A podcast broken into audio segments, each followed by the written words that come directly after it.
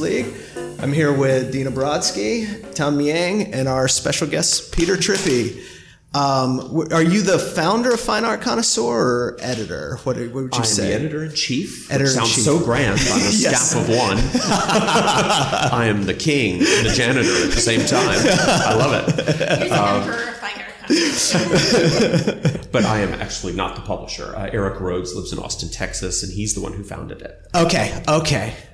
And how did you guys uh, get together to work on this? We actually met at a dinner party at the home of Fred Ross, who founded Art Renewal Center in Oh, New Jersey. okay. Uh, he and his wife Sherry and his daughter Kara uh, invited us to supper, and Eric was living outside New York, and I was in New York, and I was directing a museum in New York, and we met over the meal and hit it off and kept in touch, and then you know, quite a while later. I became editor. It wasn't immediate. Wow. I wasn't looking for a job at that point, but that was a friendship that we formed.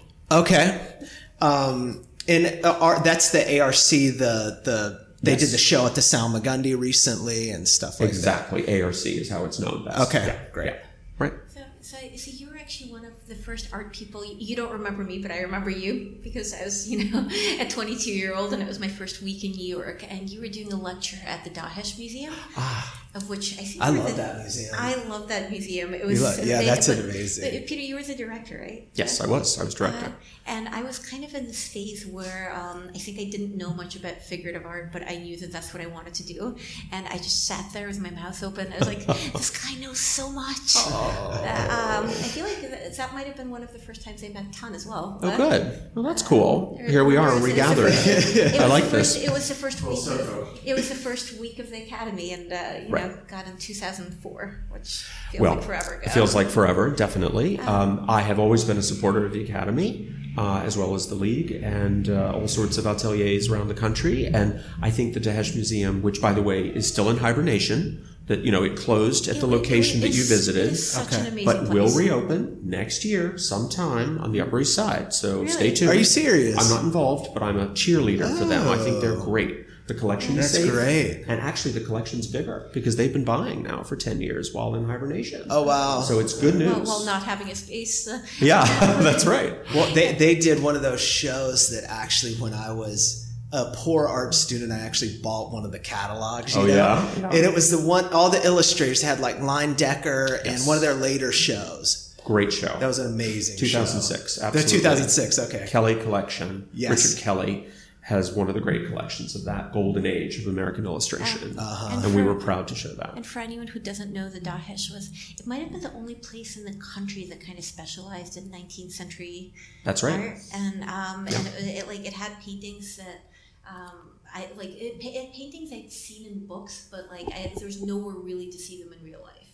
Well, you're quite right. It, it did play a very special role in terms of introducing a lot of Americans to that kind of work. The good news is that by the time the museum closed in 2007 and went into hibernation, that a lot of other museums got the idea why don't we take our Bouguereaus out of storage and put them on view hmm. because they're wonderful and the public loves them and you can understand Monet better if you see what he's reacting against. Hmm. You know, mm-hmm. impressionism has kind of lost its punch, right? I mean, we love it, we grew up with it, it's lovely, wonderful. But you know, if you think about the impressionists vis-a-vis Bouguereau, who was the superstar of their uh-huh. era, it all gets more interesting, doesn't it? And so a ah, lot of museums like the Metropolitan have put those things back out more hmm. often, regularly. And I think the Dahesh had a lot to do with that. And I'm really proud of that. I think we made a difference in the way Wow. the field looks at 19th century art. Huh. So is 19th century your specialty and your high interest? That's what I studied most closely in graduate Okay. school. So I love that period because I think it's where the world becomes modern. Th- That's where we, as moderns, begin. And, and of course, the Museum of Modern Art would agree, right? I mean, the, you know, literally, you go back to Van Gogh, right? a really amazing collection of Orientalist art, actually, which you know you can't find anywhere. Right. I, I got really lucky because there's one art history teacher in my undergrad who was actually very, very good. Uh, so he's, I mean, I mean I, I, everyone else there barely had a pulse. I mean, he needed a pulse to teach in that department, but there's one guy who was amazing and who um, I think re, like over the last few years he was the one working on the uh, Islamic art section at, at the Met. Good. Um, but he, um, Good. yeah, he was an Islamic art specialist, and at some point he taught this class class in Orientalism, and it was so fascinating. And I'd never seen that kind of art, and it was all like live at the Dahesh. There it was, absolutely. That's a particular area of interest for the Dahesh because the original core collection had come from Beirut in Lebanon. So there was a link with the Middle East, and so it made sense to grow that area. Um, and of course, you're right that you don't really see it so much anywhere, except Uh, again, now, well, the Met. the Met. See, the like- Met came out with a whole room of it, Uh-huh. and that is terrific. But that didn't date back very far. I mean, No, that came out in 2007. Oh, really? It's as of a few years ago. My, my former professor was actually working on that too, as well as Islamic art. You know, and, and it's right before the Islamic art section starts, so it's kind of a perfect It's so cool. Yeah, They did a great job, They, they, they did. They Yeah. did. Uh, definitely. So, So- that was a joy. Yeah. And you studied that in as uh, your your post. What, what Right. Um, I actually did a weird preparation. I did an undergrad in history and art history at William and Mary in Virginia. Okay. Then I went to NYU downtown to study art museum administration Okay. and museum studies. Okay. And I did a master's degree in that. Then I went to London to study at the Courtauld Institute of Art, which is a specialist organization for art history, and I got a master's there. I never actually got a PhD or even started one. I thought about it, and I was admitted to the Courtauld Okay. for a PhD. But then I got the job at the Dahesh, and I said, "Well, this is what I want to do. I'm not going to get a PhD, and I don't really want to teach." Yeah. Hmm. So I was very lucky the way that worked out. Um, you know, I feel like the study that I did at the Courtauld was explicitly 19th century. It was focused on London and Paris, Okay. and the way that they go back and forth, like in that period. You know, Okay. there's a lot of interaction. Let's face it, there was a lot of innovative art in France. There was a lot of money in England, and the two needed each other, and they Ah. were, you know, it was easy to go back and forth literally, physically. I mean, you could go in one day from London to Paris. Now you go in three hours. You can have Right. lunch in Paris and go back to London for dinner, you know, but still, it wasn't really that hard, even in Oh, that's the 1870s. So. Wow. So, what started your interest in art? Were you an- a drawer as a kid, or were you an appreciator? Where did I can't draw a stick figure. I Okay. never, never have been able to. I did try in college, but that didn't work out. I didn't want to you compete. took stick figure drawing class? Stick figure. Got a big fat D. no, but I, I fell in love with art through my mother, actually, that she worked at the Smithsonian Institution in Washington, D.C., where I grew up. Oh, wow. And so every summer I would wander the National Mall for free, you know, safe and sound, walking into every single museum because they're all free. Wow. And just loving it. She was working at different units of the Smithsonian over many, many years. Um, so it was just a place to tag along. And there's so many great museums in DC. I mean, the National Gallery of Art Yeah. alone is just It's a- it's insanely a fantastic. stunning, You know, yeah. and then you've got all these others too. So I was so lucky to be able to look at that kind of quality in a non-threatening way. You know, Uh-huh. that I'm not sure you would let a nine-year-old or ten-year-old wander around Washington anymore because No, everyone's right? so anxious about Yeah. safety. But at the time, nobody thought about it. You know, Wow. So it was great. You just pack a lunch and head to the museums. Ah, that sounds Super great. cool. Yeah. Yeah. It's funny. That's, actually my, my kind of. So my parents would drag me around museums because they liked art, and I hated it as a kid. I saw this as just the most you know boring thing on the planet. And then I ended up in high school and started skipping school, as high schoolers do. And you need something to do. Well, you know, like I, I, I mean, school is like what, like six, eight hours. Yeah. so so if you're not going there, if you're pretending to go to school but not really going to school, so the first thing I do is you know I, I'd ride my bike back home. I disconnect the answering machine so my high school couldn't leave a message saying your daughter's Oh, you're and good. And then I, and then I would bike to um, you know I, I generally like the museums you could get into for free under sixteen Sure. or eighteen or whatever. I'd bike to the MFA and I just stay there all day because you gotta I mean you gotta be somewhere. And Well, Dina, as Perfect. far as skipping school activities, that's pretty tame, I gotta say. It's pretty highbrow skipping mean- school activities. Uh, but because I think I wasn't that hardcore of a kid. Like I didn't, I didn't want to be in school, but it wasn't like I wanted to be like shooting heroin on the street corner. You know. Then, um, I, I went to the zoo a lot too. It's Good. a, it's a public library. I mean, yeah. Good. All good. All very Um, inspiring. So okay, so you're nine or ten, and you're wandering around the Smithsonian, and that sounds kind of like a magical childhood. Uh, that was good. um, yeah, I was very lucky to have that. and kind of what what comes next? Well, yeah, I mean, then basically it- it's kind of a story of failure in the sense that I went off to college at William and Mary, being a Virginian. We, we were living in Virginia by that time, and so uh, same state. And I intended to study political science or economics or something just like my dad. And I took all those classes freshman year, and I got horrible grades, and I got a big fat A in art history. Oh. And I thought, hmm, this is interesting. I think this suggests what I like, you know. Ah. And so I just said, you know what, I'm going to do this. And so sophomore year, I actually took the first semester off to work at the National Air and Space Museum on the Mall in Oh, I love that. That is, so one of the best museums ever. I mean, why not? Because it's Uh-huh. the most popular museum in America. Is it really? Oh yeah. Oh, I didn't know that. just The attendance is off the charts. It's so free cool. and it's amazing. You know, Yeah. so you have all these people coming through, and that was you know intriguing. I, I didn't want to go into aeronautics, but I certainly thought it was a cool museum. Um, and then I went back to college, uh, second semester, sophomore year, and I just did art history and history the whole way, and I was great. I mean, the grades were fantastic because mm. I loved it. You know, mm-hmm. and I think that's something that college can offer. You know, a young person that you may think you want to do this thing, and then you stumble into that thing, and you're actually better at it and happier. Wow. like it's, it's the most important thing college offers you is like the time to figure out which thing.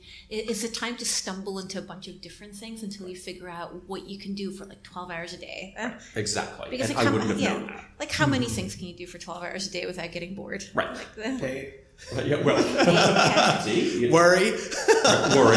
I could do a lot of 12 worry. hours a day. uh, bike. I could probably bike for twelve hours a day.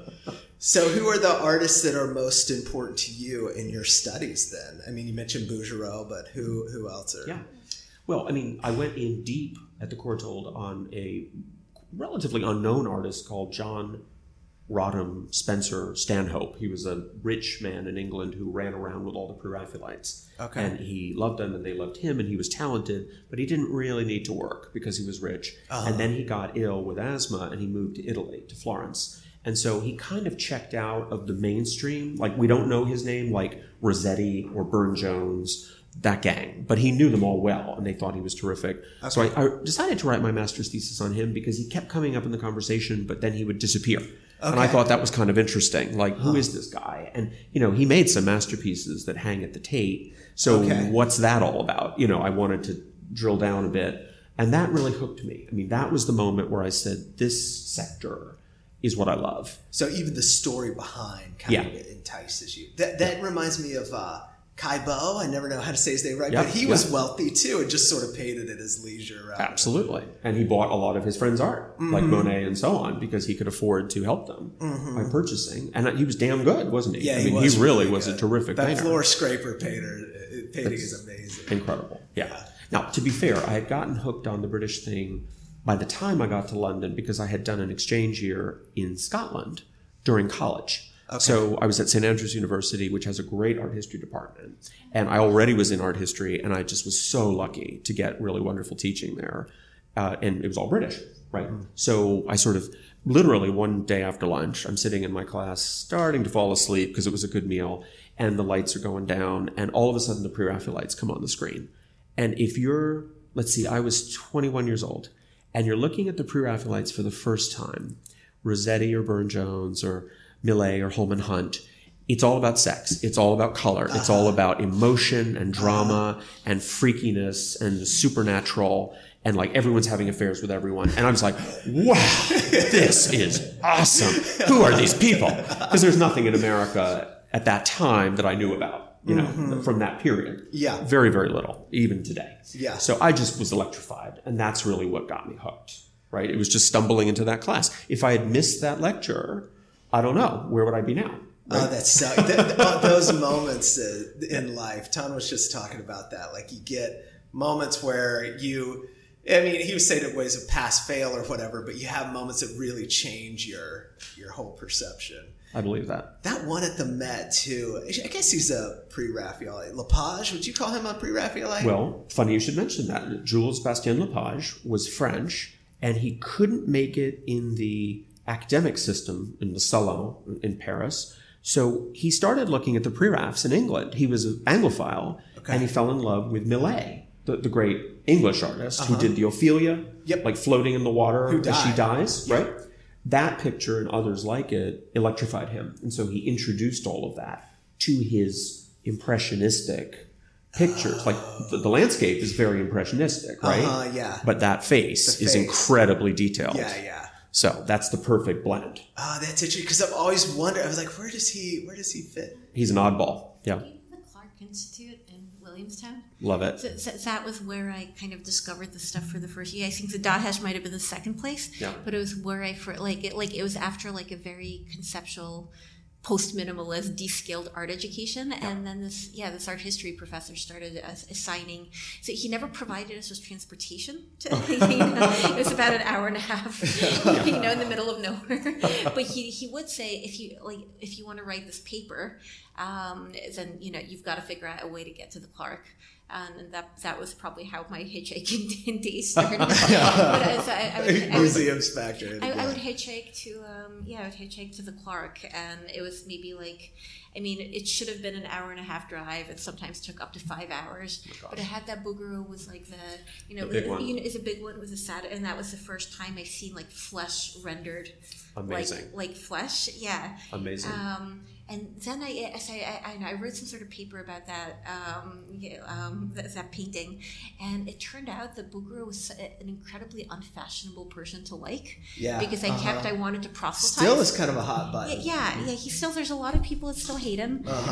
Um, I, I honestly, like, I feel like I get some of the criticism, but sometimes I'm like, oh, you schmuck, this is so beautiful. Like, how could you just not, you But know, he that, even splits respond really to that? academic atelier type art. Have you noticed that too? Y- like, yeah. It's interesting. Um, well, he, um, but but yeah, I would kind of proselytize for him. Like I went back to school after, uh, you know, and then I You're was like, evangelical. a- and I would, I would tell, yeah, I was an evangelical Bougueroist. I, I would try Oh, to tell all of my art. Yeah, I was I was trying to tell my a militant a militant Bougueroist that I would try to tell all of my kind of de-skilled art professors. I was like, "Do you know about this guy?" And they would just look at me like, oh no. you know, like, like, like She's a lost cause. yeah, exactly. Uh, pretty pretty much. I, I, Lost Cause might have been my pet name. So I feel like I'm getting you're such a wealth of information. I love that Lepage story. Uh, another one that I'm confused about is Cabanel, who did Echo. Is he a pre-Raphaelite? No, but, No. but he's definitely um, aware of their work. Okay. And you know, he's he's more of an academic, but the, the notion of this goes back to my earlier point. In London and Paris, they knew what the others were doing, and so when we drop things into national schools and say, "Oh well, the French." We're doing only what the French do, and the English were only doing what they do. No, no, no. People were widely aware, even though they couldn't travel so easily, even though they didn't have great color reproductions of the internet, they certainly had good magazines, and they were going back and forth enough to be aware. So Cabanel, he certainly is um, a kind of um, uh, academic, and he's teaching all the greats at the École des Beaux Arts in Paris and so on. But he's also mindful of that taste for a kind of intensity. You know, that there's something different about him Right. than you would find in some of his more kind of predictable academic friends. Okay. Yeah.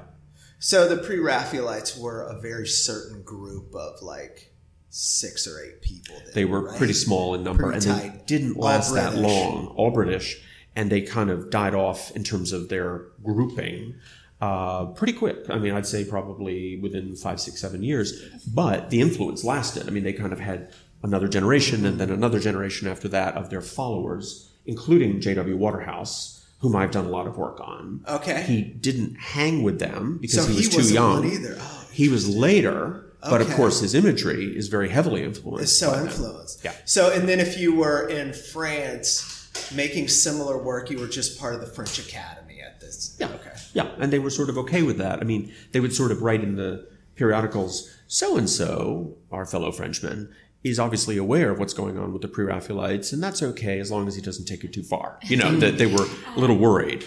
I mean, plus, there's only so many red-haired models with you know potential tuberculosis to, you know, to, to be to, to be had in London. And then, I'm sorry, it's true. you got to shelf life those models. That's right. Gotta hurry.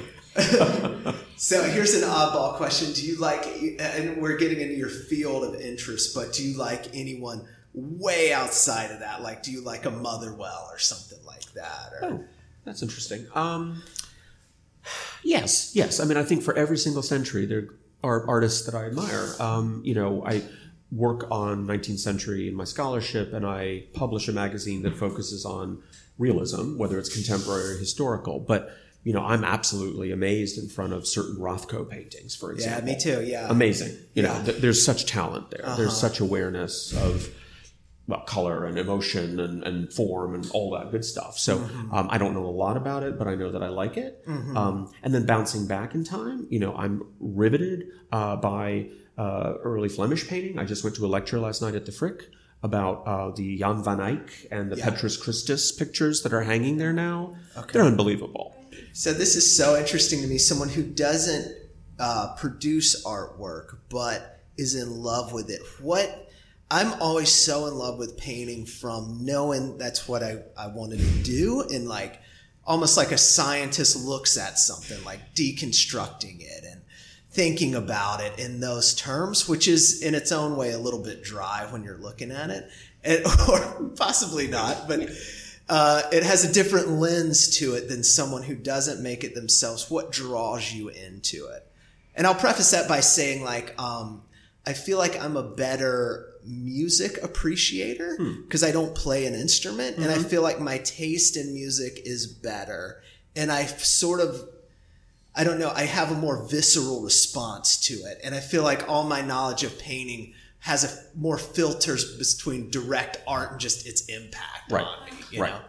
Yeah, I, I actually almost don't have the ability to appreciate art uh, because because each time in the museum now, I'm like, oh, this is how they did the first layer. This That's is how exactly how and then there's a glaze over here that you know turns into Velatura.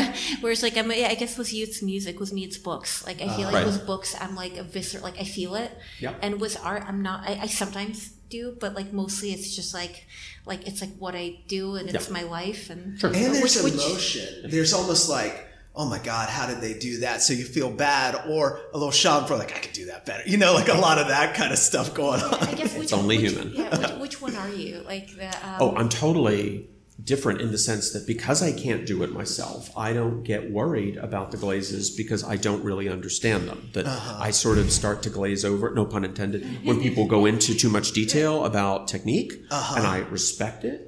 I would want an artist to have impeccable technique as much as I want my doctor to know what he's doing with a scalpel. You know, like they went to medical school and they understand how this is made.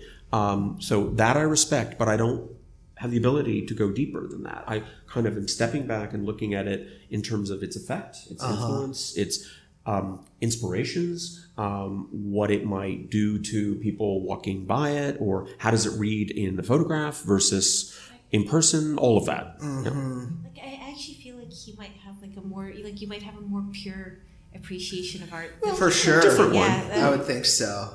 Yeah. Something I'm jealous. I, I would like.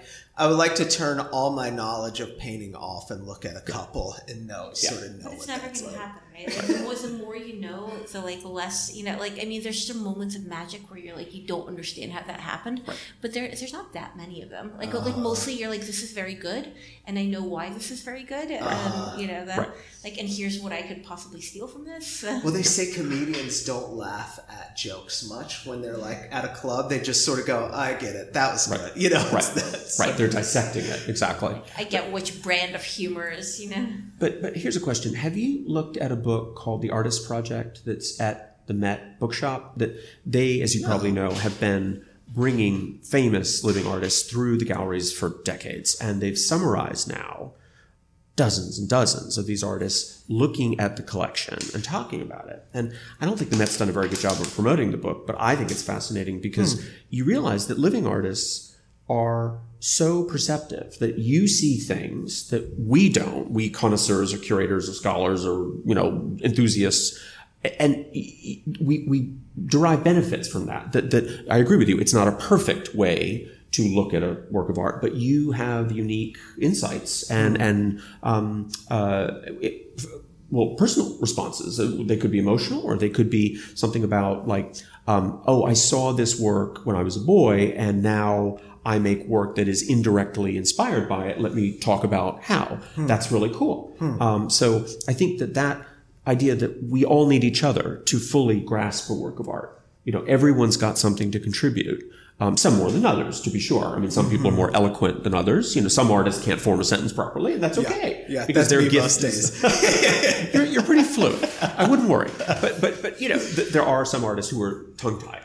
Uh. you know, and that's okay because they're busy in their studio working mm-hmm. in a different medium. Well, and there's, I I feel like there's a reason people become artists, and sometimes it's, you know, like we've talked to a lot of people here, and some of them have multiple ta- talents, but some of them are like, I'm good at this one thing, and that's really, you know, and, um, and that means that they're probably not going to be that great at like explaining, explaining something, but they're incredible at making stuff. Right. Fun.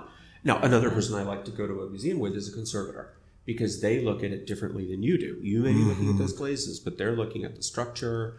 And if they can get near the surface, they're like, oh, look how thin it is here. You know, it isn't just the aesthetic concerns that you have, it's the mm. technical and the chemical concerns. Now, Wow. I wouldn't want to hear that at length because then I'll tune out again. Like, oh Yeah. my god, what are you talking about? Like, they're talking about like nitrates and you know whatever. But but but the fact is that they too have something valuable to give us. Yeah. because they can be like detectives sometimes. Right, yes. and dig down deeper. I love I love thinking about layers in paintings and how it's going to stick to one or the other. That in my case, I was like, that's not going to stick. That's a mistake.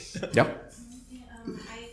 Um, believe whoever told me that you know sin over sick or sick over the you know what um I- like like so in any case I didn't for the, the first solo show I ever did I didn't gesso right because I didn't believe you're supposed to gesso a piece of wood like eight times and shellac it twice to see whatever it is. I wanted to paint. So I made these paintings and um, basically they all probably about five years later uh, people started writing me like people who bought them or people started writing the gallery that sold Uh-oh. them they cracked so badly Yeah. like like um yeah for who- all, all of you who are emerging artists like listen to you Pay you know, attention. you you really can't put like you know like certain colors over certain other colors pay attention they will all crack Yes. in a way that is kind of not cool patina you know age cracking just like Right. cracking A- a- And I can say that don't feel that that's unique in art history because, of course, J.W. Waterhouse, in his lifetime, got letters saying, You're a master, but I have craquelure all over this picture. What the hell happened? He was not letting the paint dry before he went back with another layer because he was a kind of obsessive perfectionist ah. and he was always in a hurry to make the big deadlines at the Royal Academy Summer Exhibition. That means that he would write back letters saying, I suggest that you fill in with watercolor wherever you see a crack. Really? And they did. Museum curators in Australia who were buying from him in the 1890s. I mean, he's like in his prime. And this is the guy who did The Lady of Shalott. I mean, you know, he's kind of great. Uh-huh. Does it work can you fill in the cracks Sure. with watercolor? Watercolor is a beautiful thing. It's reversible. And to the naked eye, you don't notice it. But, you know, we're constantly coming upon his works like, oh boy, this needs to be repaired. You know who's else crack at, at the Met Sargent's?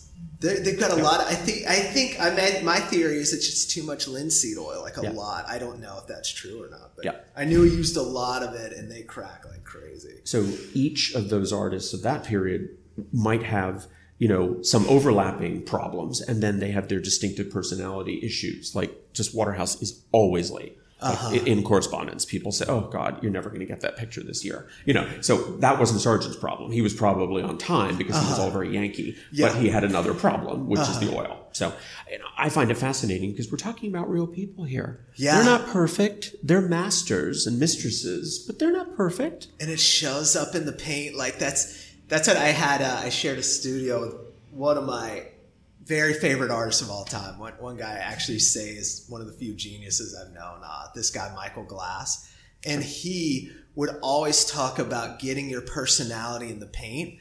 And it always sounded like this real pie in the sky kind of like, what does that mean?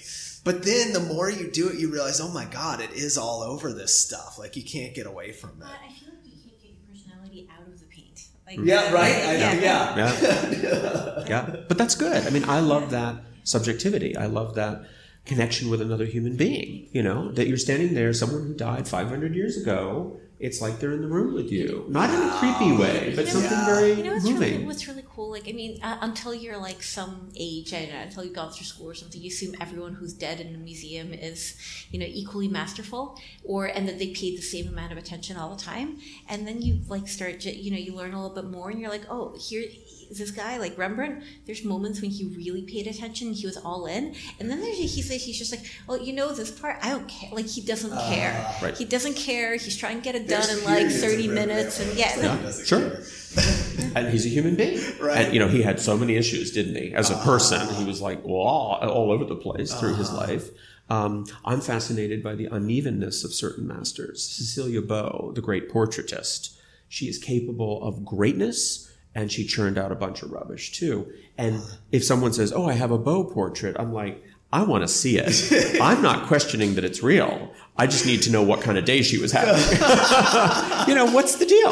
Oh, that's great. You know what's weird? We, well, like I feel like we as a society accept that like I don't know, a, uh, like a musician can have like a really great out. Like Dylan had really amazing albums, and then he had really shitty ones. Sure. And that like writers can like you know go through like like you know write like a brilliant book, and then ones that just like completely can't like pull its shit together. Yeah. But we assume that painters, if it's a great painter, it's a great painting, and That's every true. painting will be equally great, and they're not. They're not. And you know what? The market doesn't like that. What you just said is deeply worrisome to the art market because although they have connoisseurs and they have people who come in and say this one's better than that one, they would love to convey through the auctions that oh, it's a Renoir, it must be brilliant.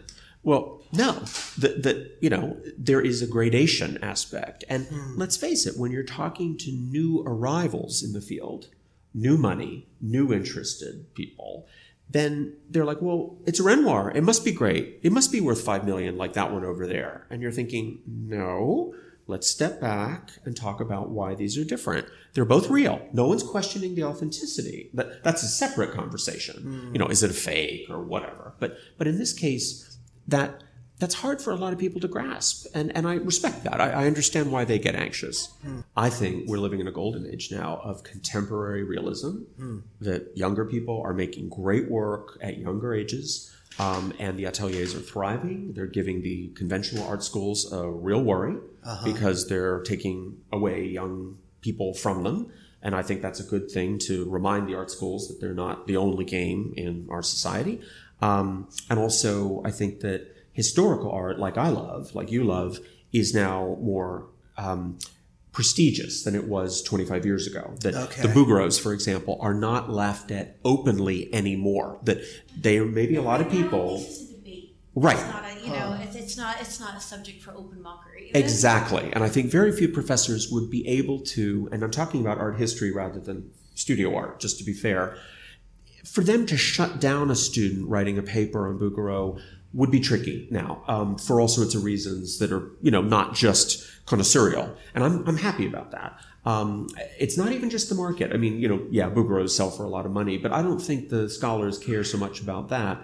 I think it's just that people now are much more aware of different kinds of imagery because of the internet. Yeah. It's changed Uh-huh. everything. Yeah. Everything. You can see anything on the internet. So Mm-hmm. we collectively, and especially the younger you are, don't have all the baggage about this is in the canon, this is not in the canon, this is a great, Uh-huh. Right, Because so and so liked him. Who cares? What Right. do you think of it? Uh huh. Right? That's right. have This argument That's so the time with, with Marshall actually on this podcast Uh-huh. once a week. uh, We, we uh, where like he kind of hates the internet all, Uh-huh. altogether, and I was uh, like, I, I hate aspects of it, but I also think there's like I agree. There's never been a better time to do what we're doing than right now, and without the internet, I don't think it would be happening. Yeah, I agree. Okay. And, and here's the thing: like all systems, the internet is flawed, and it's got all sorts of rubbish on it, and you know, terrible, terrible things, but also some great things, and that's like human beings themselves.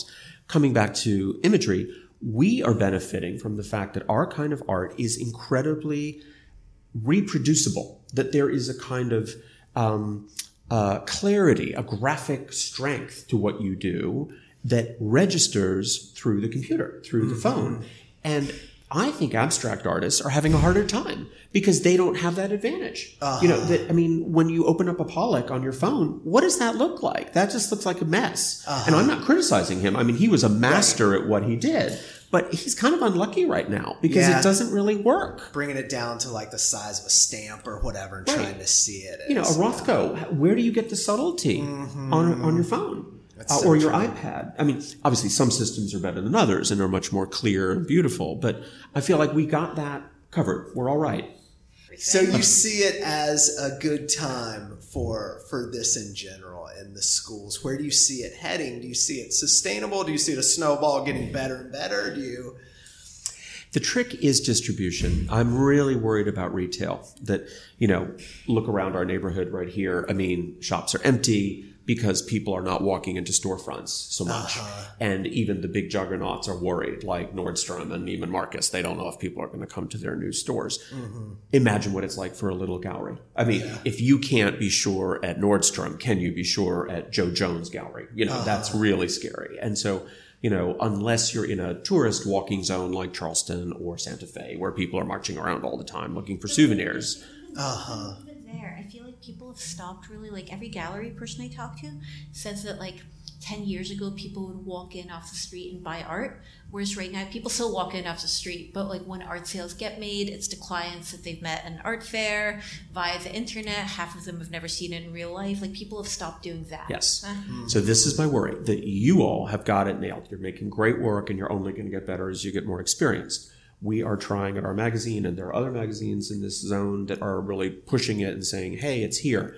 Um, obviously, lots of great uh, blogs and websites that you can go to, like Art Renewal Center, for example, or you know um, these kind of artist-driven um, sites. But I- I just I'm worried about how you translate that as an artist from great talent to paying the rent. You know, and each of you has your own solution. I mean, you have a dealer, or you have some kind of co-op, or you have some sort of engagement with a group of patrons, or uh, the school is very active and promotes its alumni. I mean, that they're all valid solutions, but it's still so catch as catch can. Yeah. You know, and, and and I really don't know if the gallery scene as we know it will be around in 15 years because um, they're struggling. So th- what I love about galleries is first of all, a good dealer is a great, beautiful thing because they are able to help a stranger enter the artwork and the group of artworks with insight. I mean, if they're really sound, if they're not just hucksters trying to sell, uh-huh. you know, snake oil. And also, it's serendipity because if you, the patron, walk in and say, "Oh, I, I came for this," but then there's another wall with that, and that actually is what moves you. Kind of like my experience in the classroom in Scotland, right? Like, "Oh, what the hell is that?" Then you have a serendipity that the dealer makes possible.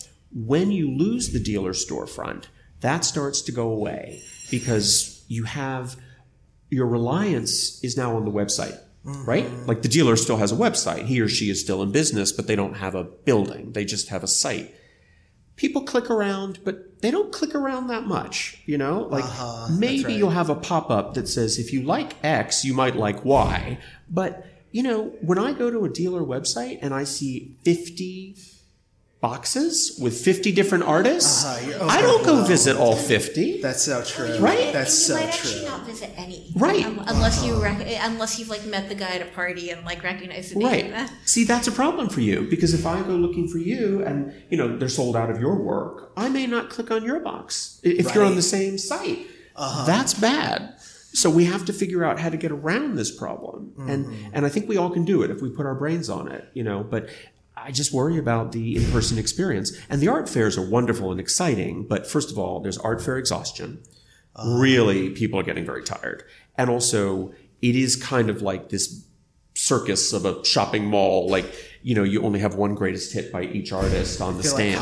Costco or something. It, it- you better make sure that work is the perfect one, right? Uh-huh. And that's not fair to the artist because sometimes you need to see the body of work Mm-hmm. to really understand who they are. Also, it's unfair to the gallery because they're paying like fifty thousand dollars a booth or twenty Amen. for the smaller. Well- like I feel like it's unfair to, to everyone except for maybe the people who are running the you know the fair. Uh, That's right. We're getting a lot of money for just They're doing great. Space. Uh, Yeah. One thing that I'm concerned about in that way is the New York art scene dwindling because it did feel, with all its trappings, uh, it, at least it had some sort of a gatekeeper thing. And like you said, you could go to the small galleries in a, in a walking city like Charlotte, and those are great.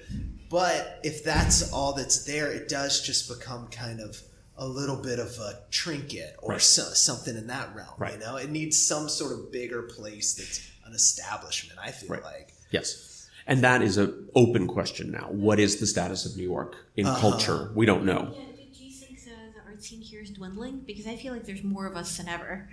Uh, Well, I feel like it's in pockets like Bushwick, Lower East Side, but I think Chelsea is shrinking, and I think that oh, not that Chelsea was Oh, oh, oh, great. good, good, good fucking redness. I mean, But at least, I totally agree. seriously, But, seriously, I'm not. I, I'm not going to mourn that for five seconds.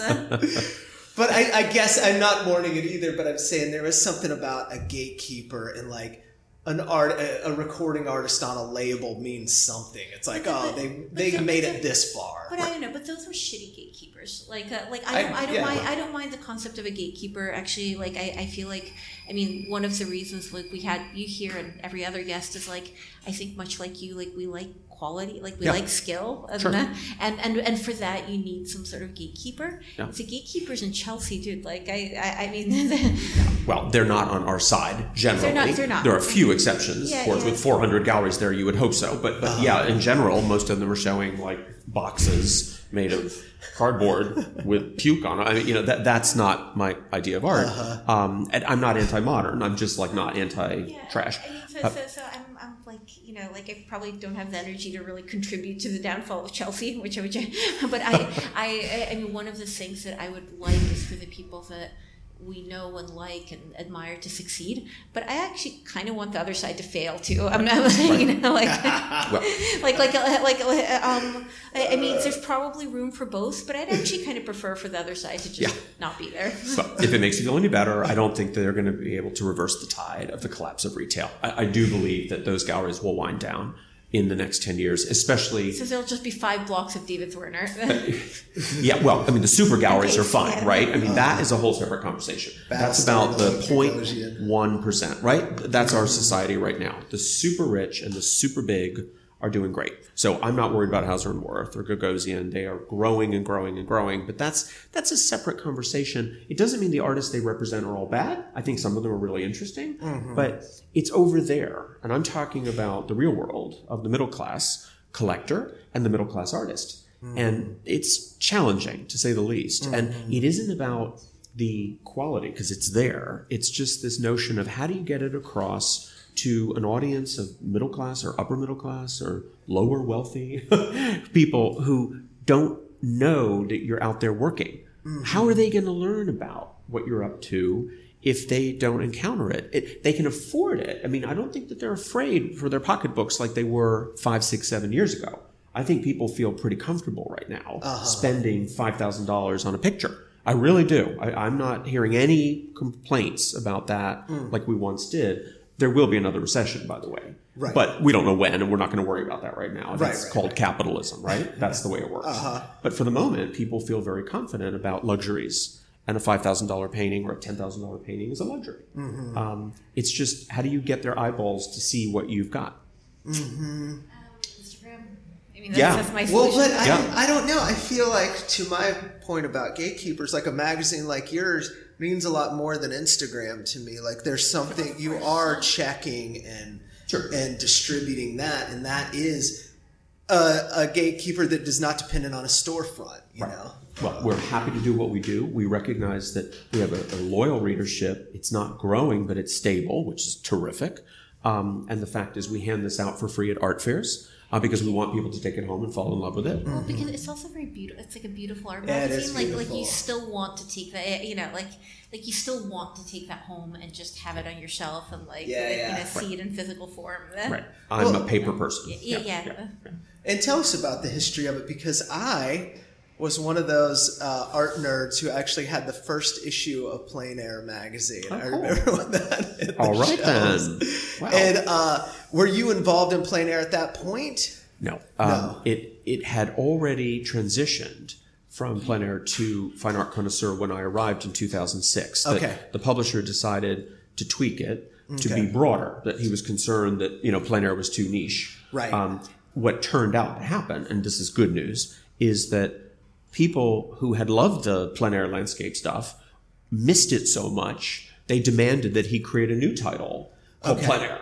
So Okay. it all worked out beautifully that he Oh, was able great. to keep fine art connoisseur broad, which, as you know, it's mostly figurative or Uh-huh. representational, like you know, uh, still lives and so on. Uh-huh. Um, the the landscape stuff we leave pretty much to plein air, except on occasion we'll do a landscape article on someone who paints like Thomas Cole, you know, where it's not really plein air; it's more studio painting of nature. Right, right. Um, so we're a good balance. The editor of Plein Air and I keep in touch about what we're up to next issue. Um, the magazine has thrived because I think there are still enough people in America who want paper, who want it on their coffee table, who want to use it as a tool, who like to read it on the train. Um, and also, by the way, we're on iPad, so you can read it on your screen. You don't have to have it in paper at all.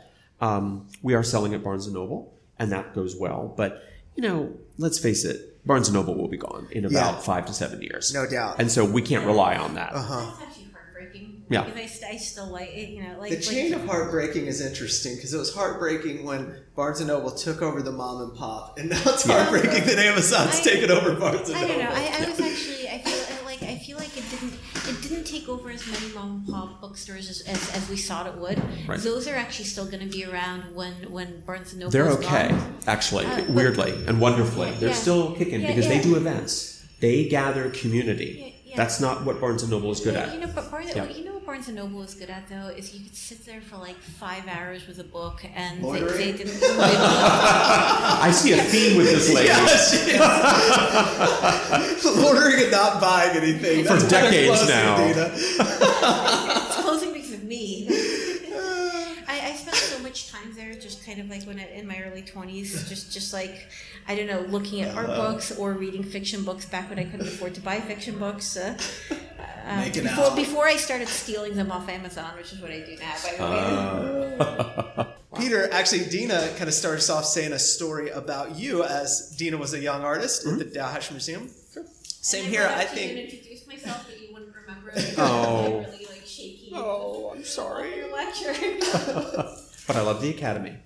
De- we, Definitely. we had history as well because there was a period of about a month there where you judged two art shows. I never met you. I was in both of them and I won first prize in both and got like quite a bit of money from your prizes. All for right. this- Hey. This month in like 2008 or something. Oh, that's cool. I'm glad to be part of that.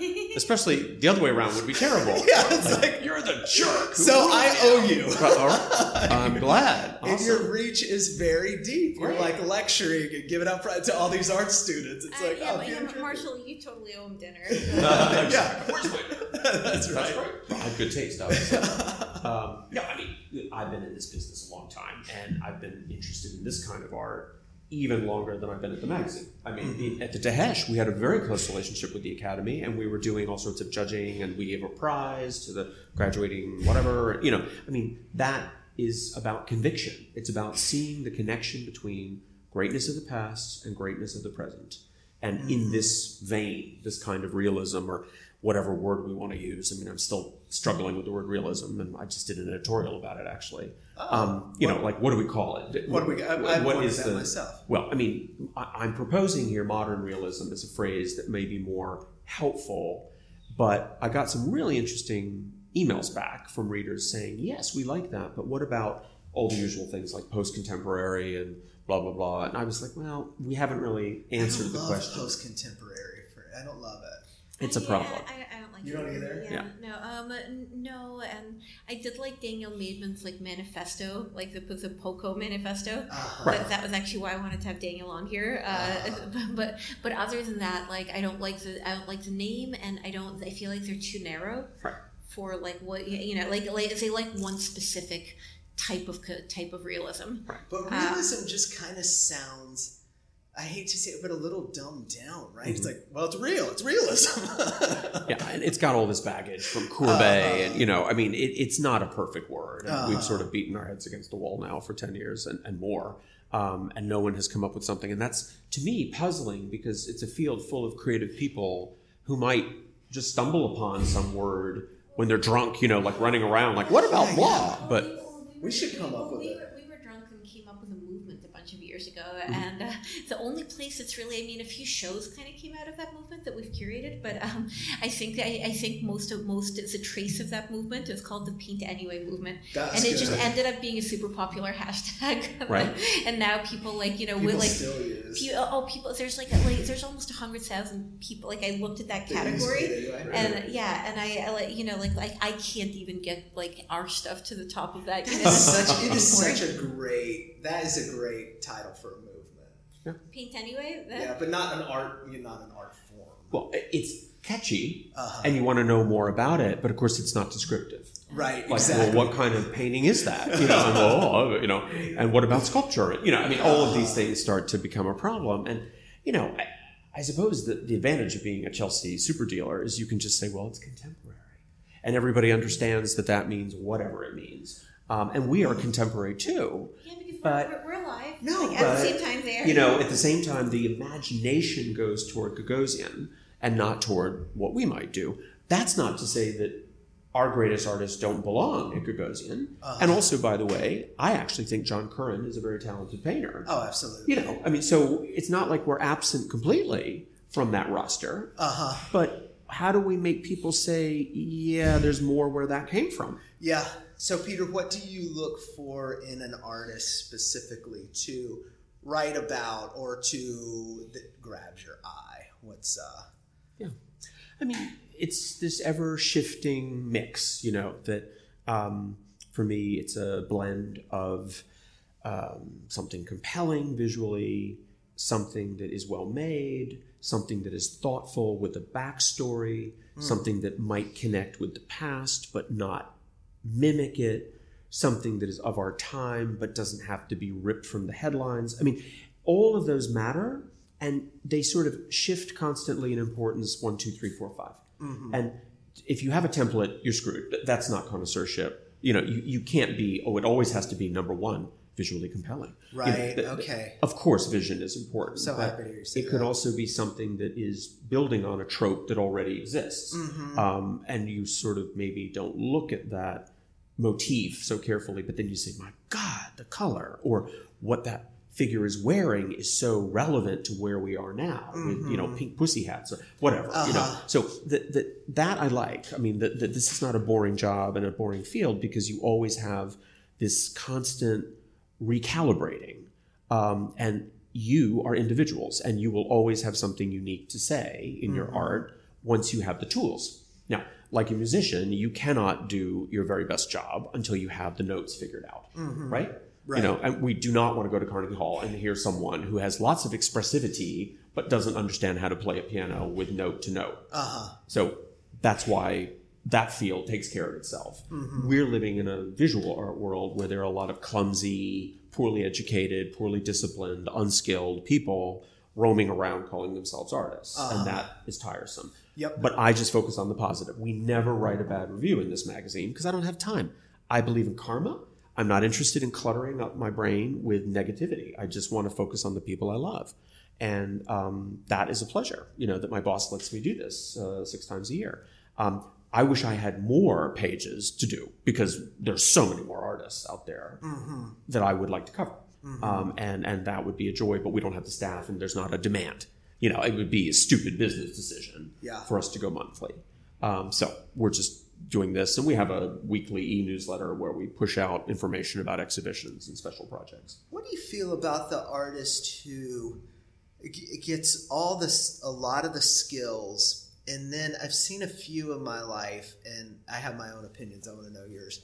And for whatever reason, doesn't see the market conducive, or feels like maybe he'll he tries to he or she tries to get into another realm with being a little more conceptual, and they just de-skill their work or go to something totally different. So they have all these chops, and they just do you see that as like Well, you know, uh, the, the reason that they might go that road is subjective. It could be that they're just not selling enough work, you know, in the traditional vein. Um, or maybe they feel that that's a genuinely interesting decision. Um, you know, I'm not in any way judgmental. I mean, I, I, we just talked earlier about illustration. I mean, that obviously a lot of talented people work in illustration too, in addition to fine art, because it's a great paycheck and because they are able to churn out the work quickly and well. Um, there's some terrific illustration out there these days, not just the golden age that we were talking about from Right. the 1920s or whatever. Um, I kind of I'm very forgiving about the people you're describing. I think that you just want to you want to know that they can do it already. Uh, for example, Picasso mastered every possible page in the Bargue book by the age of 13, and then he broke all the rules. right, right, right. He had the right Uh huh. and you know he was kind of a weird man but but he was a genius and as flawed as his output was and over large and you know all this junk he made at the end you still walk into a major exhibition like picasso sculpture at moma and you say this guy knew what he was doing as an Uh-huh, yeah, artist yeah, yeah. and it was not just about sheer skill in the sculptures it was just expressivity i mean this is an incredibly creative weird wonderful genius Mm-hmm. and that sort of leapfrogs to the top of the list doesn't it Uh-huh. um, i mean he had a whole bunch of other advantages like his crazy life and his marketing people and whatever but um, i feel like that um, those factors are ever mixing and melding. And the, the problem is when really great marketers get a hold of an artist who's crappy and turn that person into someone famous or important, I get really annoyed. And, and Fischl is an interesting case. I mean, that, that you know there are a whole bunch of things going on in his life that we don't have time to talk about. But um, you know, I, I think there's talent there somewhere. But but definitely that was a perfect storm. Like at the right moment, with the right wife, with the right dealer, with the right stories, with the right imagery, milieu, Hamptons. Very like vague and inoffensive when he talks, and I feel like that really helps. Like, uh, like, like if like, I don't know if you've ever yeah. heard him talk or talked to him. Like he will talk, but then like you kind of realize that like it's, it's just like it- it's like incredibly slick. It's almost Yeah. like a magic trick. Uh, yeah, sure. Where like nothing gets answered. Well, that used to be really, how but politicians were. I That's think right. he, I think he would be. I think he'd be a great politician. Actually, But there's there's there are gifts there too. I mean, I think that I never want to throw the baby out with the bathwater because it isn't just that he's been influential for a long time. It's also this notion that there is something very compelling about the imagery. I agree with you entirely that to see it in person is not as satisfying as to see it on a phone. And and there is an advantage there. Coming back to an earlier Uh-huh. Yep, conversation, yep, yep, really reproducible. Mm-hmm. Looks great on a magazine You're cover. right. You're right. It does look great, kind of shrunk. and- What do Which is fine, you know, but not the whole story. What do you think? Like that, just that talk, how you phrased, right time, right place, blah blah blah. It sounds like those are the ingredients that history remembers as genius, and talent is a component. But what what are your thoughts on that? How it seems like some of the most talented people get totally marginalized and forgotten. And Yeah. No, that's an unfair thing. I mean, it's been like that for centuries. Obviously, we all know Van Gogh didn't sell a picture. You know, I mean, he's not my very favorite artist, but I do see him as a fascinating artist because he is um, so um, unique and expressive, and, and there is talent there of a sort. Um, that trope of ignored and degraded and then super famous later, and isn't that weird and unfair and somehow oddly satisfying?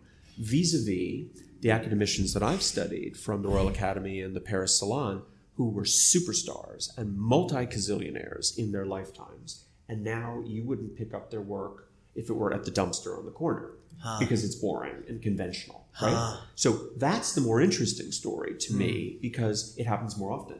That whenever somebody is riding high today, I'm like, you know what? Let's give this one some time. Let's see how this works out. Uh-huh. When I'm 95, I'll be very interested to know if so and so is still respected. And I can assure you, the storerooms of New York museums are filled with 1980s art stars who have been completely forgotten today. Uh-huh. They're just waiting to get rid of this stuff.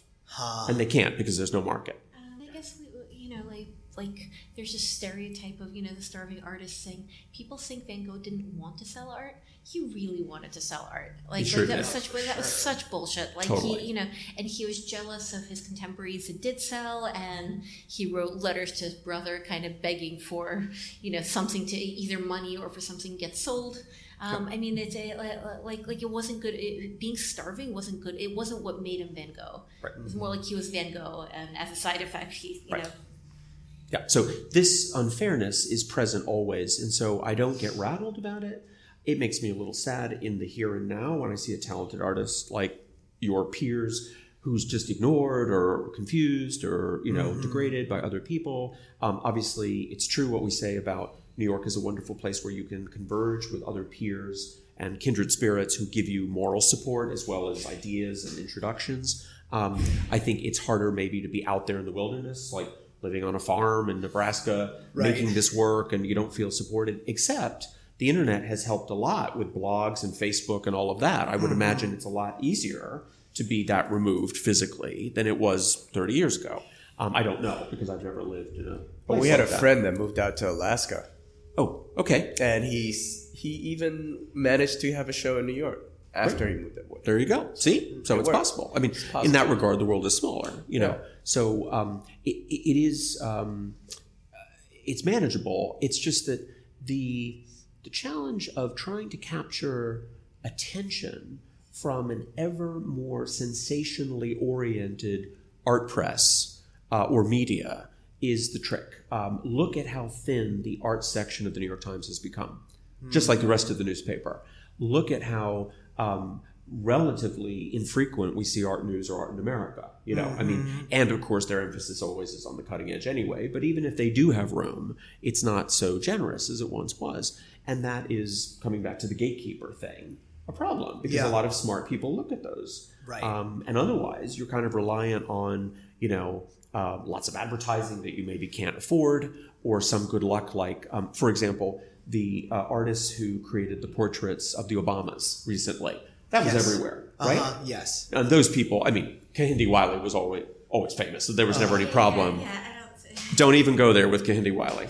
But but but the other artist whose name I can't recall, but you know, made a decent work of Michelle Obama. Um, you know, boom. You only dream of that, and it's only going to happen once in your lifetime, Yeah, yeah. right? So that that's wonderful, but that's not normal. And So. I also feel like there's less. I mean, because of I guess a lot of it's the internet. There's less ta- like truly talented people who are truly ignored than ever before. So there's also a, more people who think of themselves as artists than ever before, Right. and a lot of them are not that Right. great. I mean, Uh-huh. like uh, like there's more crap art than Oh. there's ever been. There's more good art. I feel like than there's ever been. There's Correct. just more art because we kind of live in an age of relative luxury. That's right. Bingo. That's very well put. So we have to work on that. How do we get through the clutter to show the great stuff? Yeah. Um, and I think part of it is, I'll be very candid with you, I've been suggesting for a while that we need to captivate people through multi figure images and narrative evocative images more than we have until now. That we're in the right zone here. That, that um, the creation of Rembrandt like images of single figures or still lives is potentially a problem because sophisticated observers may say, you know what, that's gorgeous, but Rembrandt did it already, mm-hmm. or I already have one by a 1920s artist or mm-hmm. a 1970s artist, I don't need another. The other stuff that I just mentioned, like multi-figure or fantastical or narrative or seemingly narrative, like You're Stephen totally- Sale. Yeah, Like, and you know, you're there's a- speaking my language Th- right now. that gets people interested because we are all. I'm these prizes. like exactly That's actually true. does. Yeah. But, but your work is pertinent too, in the sense that it lures you in. That there's this kind of wow, what's that? Um, I feel that you know I'm not anti still life. I'm not anti single figure. It's just that we have to be careful not to just say we've mastered the techniques. We can match the old guys from way back at their own game. Aren't we clever? Because that's not good enough for modern people. And modern people are actually like all human beings, deeply interested in narrative and connecting with other human stories. Um, and obviously, all of that starts to bloom when you see multi-figure or something that is slightly off. I don't mean weird necessarily, but but something that Yes. intrigues you, Uh-huh. like a film would. Yes. And in particular, we're living in a golden age of television right now. I mean, oh, I forget the movies. I don't go to the movies anymore. I know, who but? I mean, my God. I mean, our uh-huh. DVR is filled with Yeah. amazing things. Exactly. So there's no shortage of brilliant people making images I'm that so are happy you to engaging. hear you say that because I feel like that's been a shift in the last few years, honestly. Because I came up through Atelier is very academic, and it was all portrait in a chair, and that that to a degree, I was like, I want to do other stuff. That was always where my heart was. Mm-hmm. And right when I got out of school, I started painting a lot of figures, a lot of strange imagery, and people just did not get it. There was one guy who was like with me, this guy, John Brosio in, in Los Angeles. He just showed with Arcadia, actually. Sure.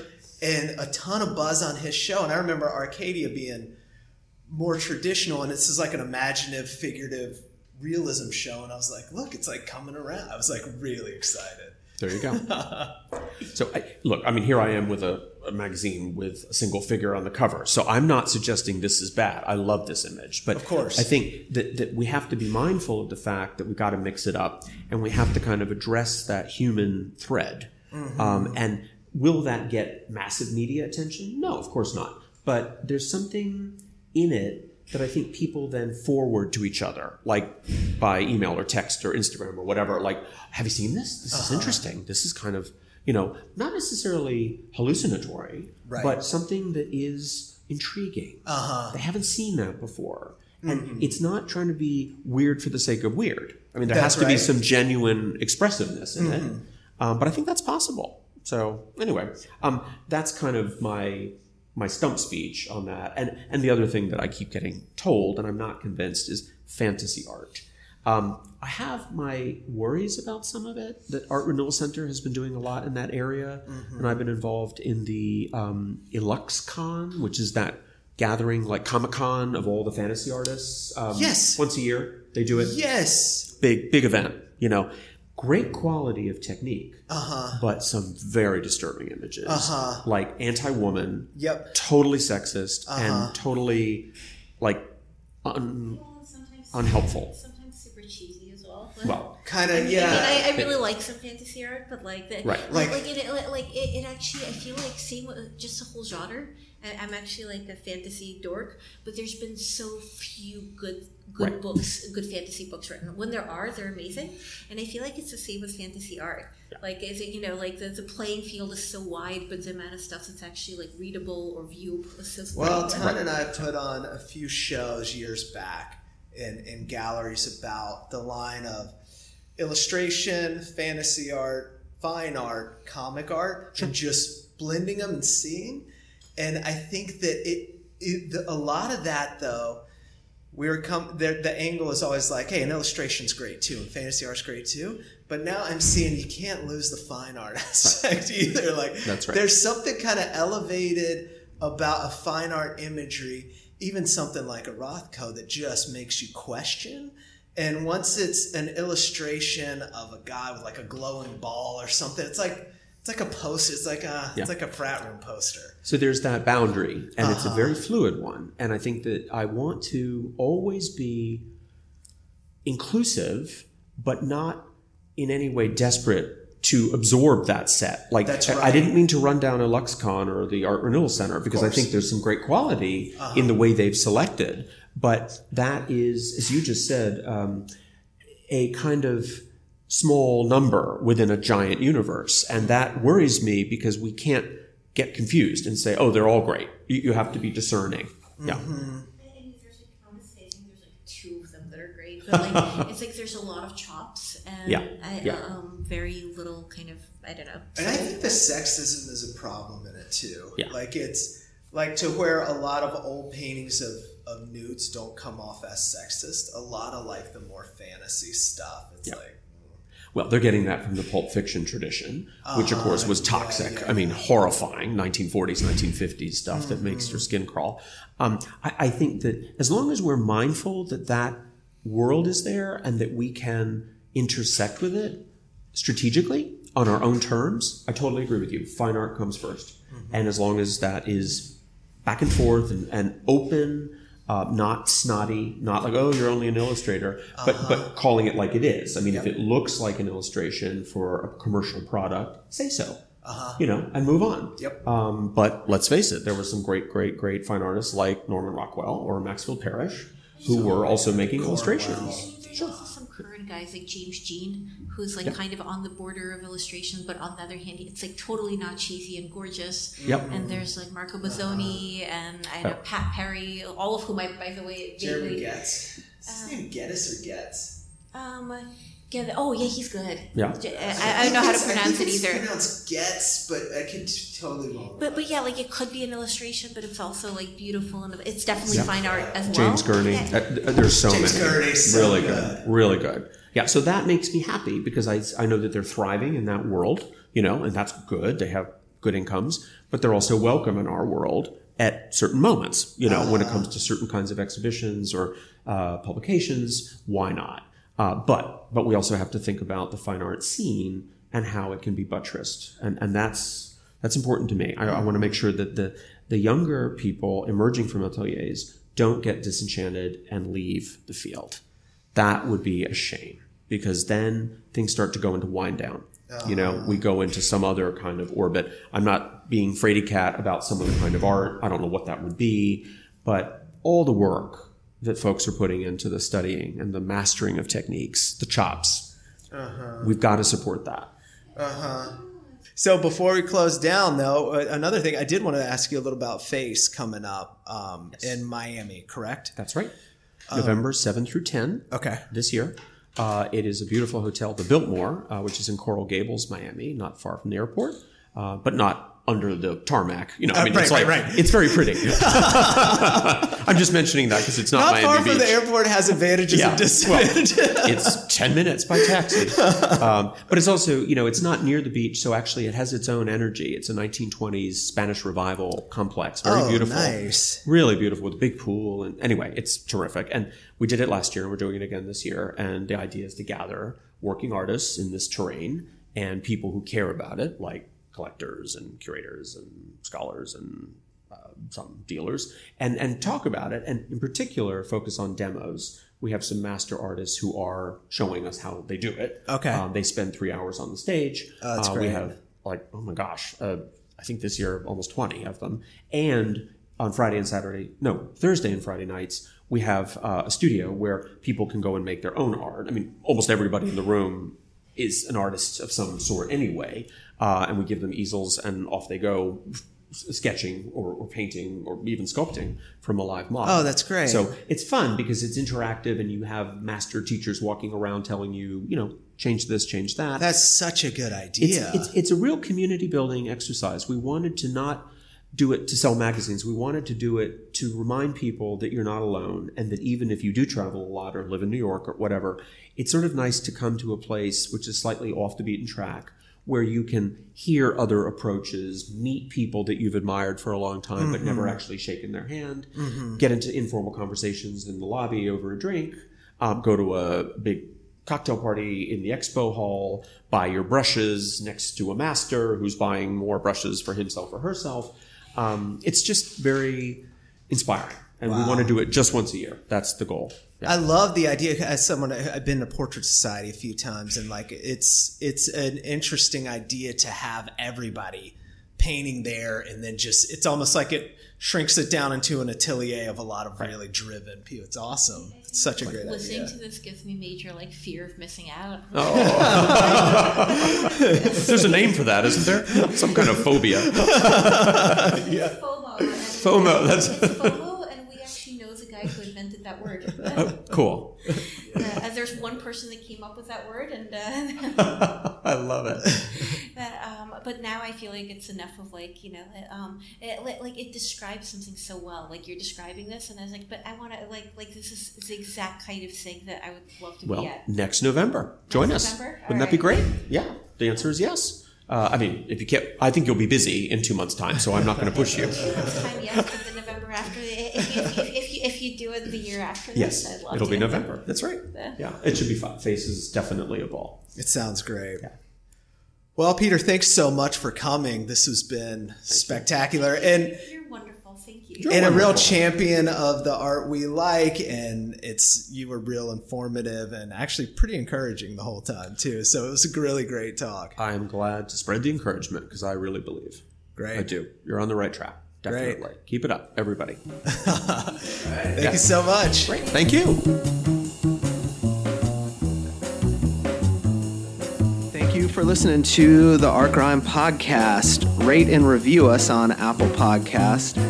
Also, we're on Instagram at Art Grind Podcast. You can leave comments on the thread or DM us there. We usually see them. Also, Facebook, we're at Art Grind Podcast. You can uh, leave comments, future questions for our guest and such there. Our website is www.artgrindpodcast.com. Definitely go there for the beautiful images that we post of the artist and don't be shy to donate us money so we could buy some really good blues for the guests. Thanks, everyone. Bye.